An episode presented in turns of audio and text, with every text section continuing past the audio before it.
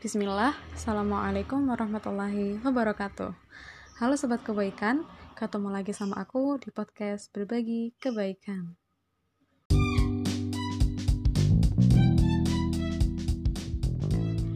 Oke, halo Sobat Kebaikan.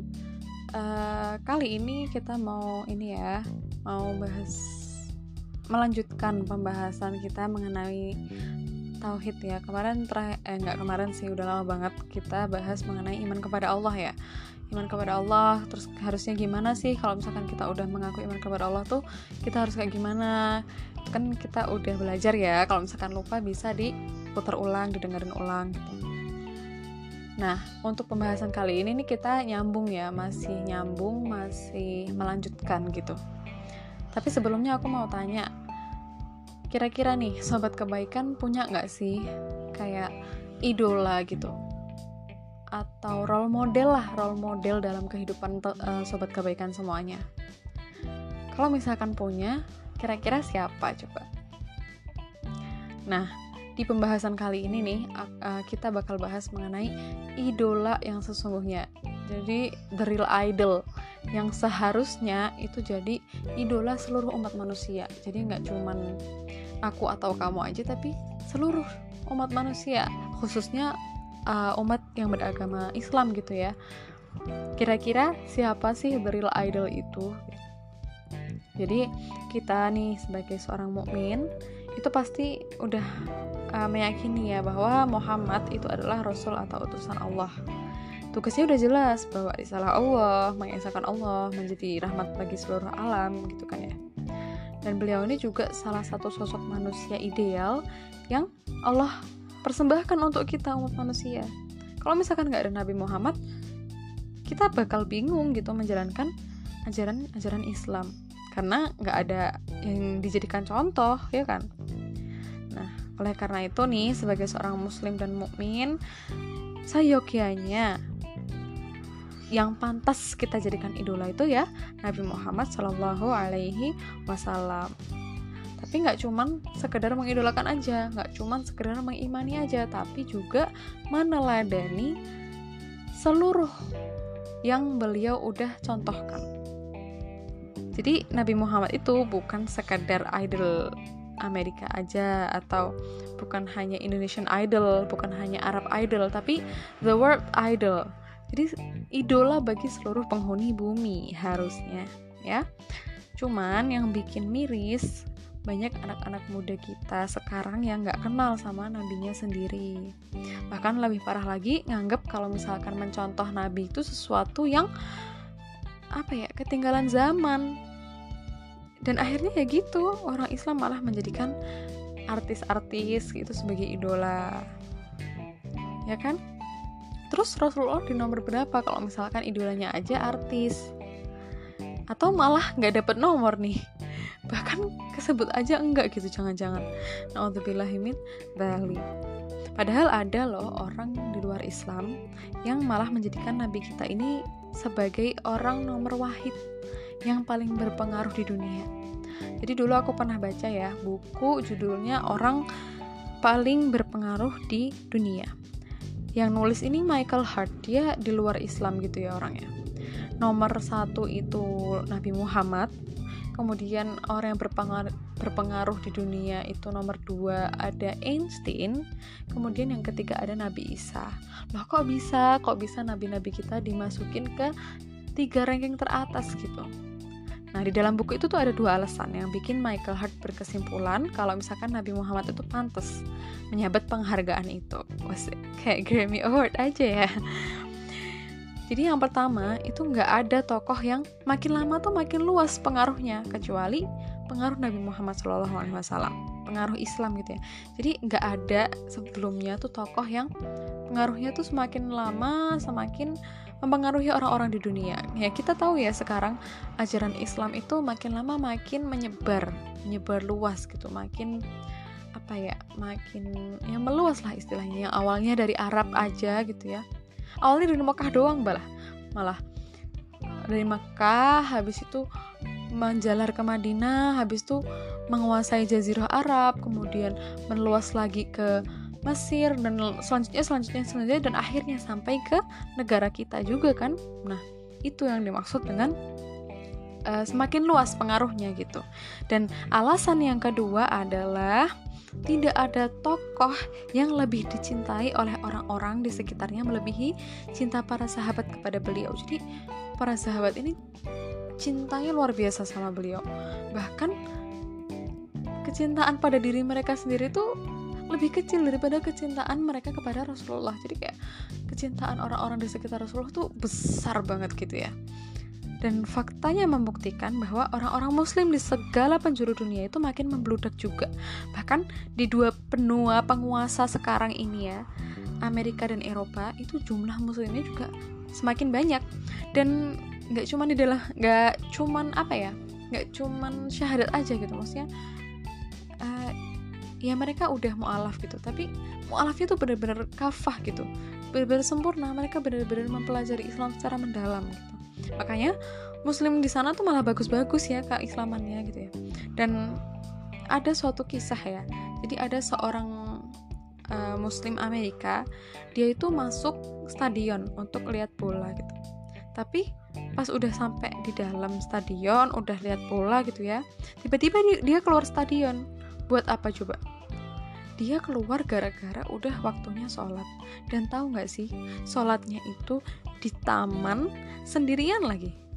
Masya allah banget ya subhanallah. Kalau misalkan umat Islam di tempat kita gitu ya boro-boro uh, apa namanya azan maghrib langsung keluar dari stadion. Apa ya mereka bahkan rela nomor dua kan sholat daripada menonton bola gitu. Jadi itu ya bedanya. Keislaman secara kafah yang benar-benar menjalankan Islam dan yang enggak gitu. Padahal orang Amerika tadi kan mualaf ya mereka baru mengenal ajaran Islam gitu. Tapi keimanannya udah masya Allah banget gitu. Nah terus kita masuk nih tentang kecintaan sahabat kepada Rasulullah tadi ya. Itu nggak bakal ada habisnya sih kalau misalkan mau diceritain.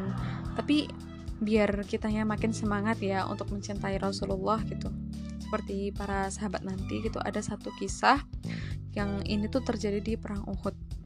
Teman-teman tahu kan ya perang Uhud perang yang di mana di situ umat Islam sempat tergiur dengan harta rampasan perang akhirnya mereka lalai dan kemudian orang-orang kafir Quraisy ini memanfaatkan kelalaian umat Islam itu untuk menyerang balik dan akhirnya Rasulullah ini terdesak uh, banyak sahabat-sahabat yang kabur karena ketakutan duluan ya sama orang kafir. Dan akhirnya tinggal beberapa sahabat aja nih yang ada di sekitar Rasulullah. Ada salah seorang pemanah yaitu Abu Talhah ya. Beliau ini kekeh buat melindungi Rasulullah gitu. Beliau terus menancapkan panahan panahan panahan gitu ya kepada orang-orang kafir Quraisy. Sampai Rasulullah tuh ngeliatin beliau terus gitu ya. Terus akhirnya beliau bilang demi air dan ibuku yang menjadi tebusanmu tak usahlah anda mengamatiku. Nanti terkena panah musuh biarkanlah mengenai leherku asal lehermu selamat. Jadi Abu Talha bilang ya Allah eh ya, ya Rasulullah jangan liatin saya. Nanti kalau misalkan liatin saya terus uh, anda bisa kena gitu kan.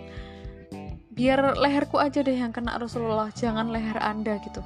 Jadi bener-bener apa ya kecintaan Abu Talha ini lebih besar kepada Rasulullah gitu. Dibanding kepada dirinya sendiri. Sampai akhirnya panah-panah menghujani punggungnya pun beliau tetap melindungi Rasulullah kayak gitu. Ada juga Ziyad bin Sakan.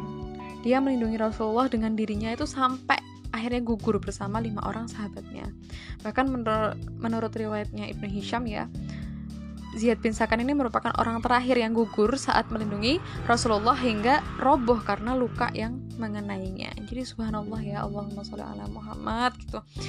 Masya Allah banget uh, para sahabat dulu gitu ketika mencintai Rasulullah tuh ya Allah luar biasa banget ya sampai merelakan keselamatannya sendiri demi Rasulullah Shallallahu Alaihi Wasallam. Jadi sekali lagi ya mengimani Rasul itu artinya kita percaya bahwa Nabi Muhammad itu ya nabi dan rasul yang kita buktikan dengan mencontoh apa yang beliau ajarkan, menjauhi apa yang beliau larang gitu.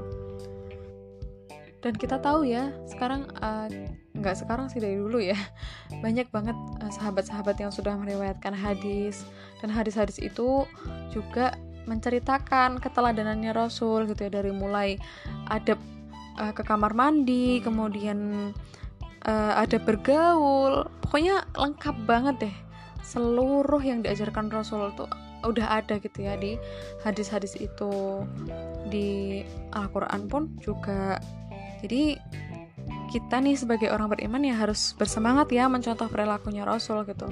Jadi sudah seyogianya kita semakin mempelajari, mempelajari dan terus mempelajari apa-apa yang udah Rasul ajarkan. Bukan hanya Nabi Muhammad aja, tapi juga nabi-nabi yang lain seperti Nabi Isa misalnya. Kita harus yakin dan percaya kalau misalkan Nabi Isa itu ya utusannya Allah untuk Bani Israel dan membawa kitab Injil. Cuma setelah kehadiran Nabi Muhammad itu Injil udah digantikan dengan Al-Qur'an. Kalau orang Yahudi dan Nasrani masih pakai Injil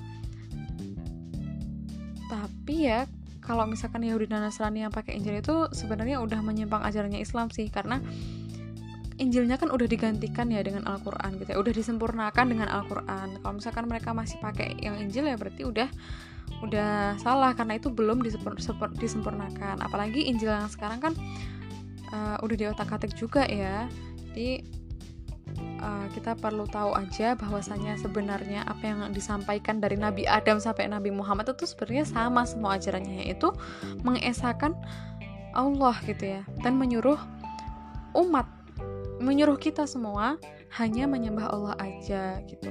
Jadi dari nabi ke nabi itu selalu disempurnakan. Nabi Adam disempurnakan oleh nabi selanjutnya, nabi selanjutnya, nabi selanjutnya.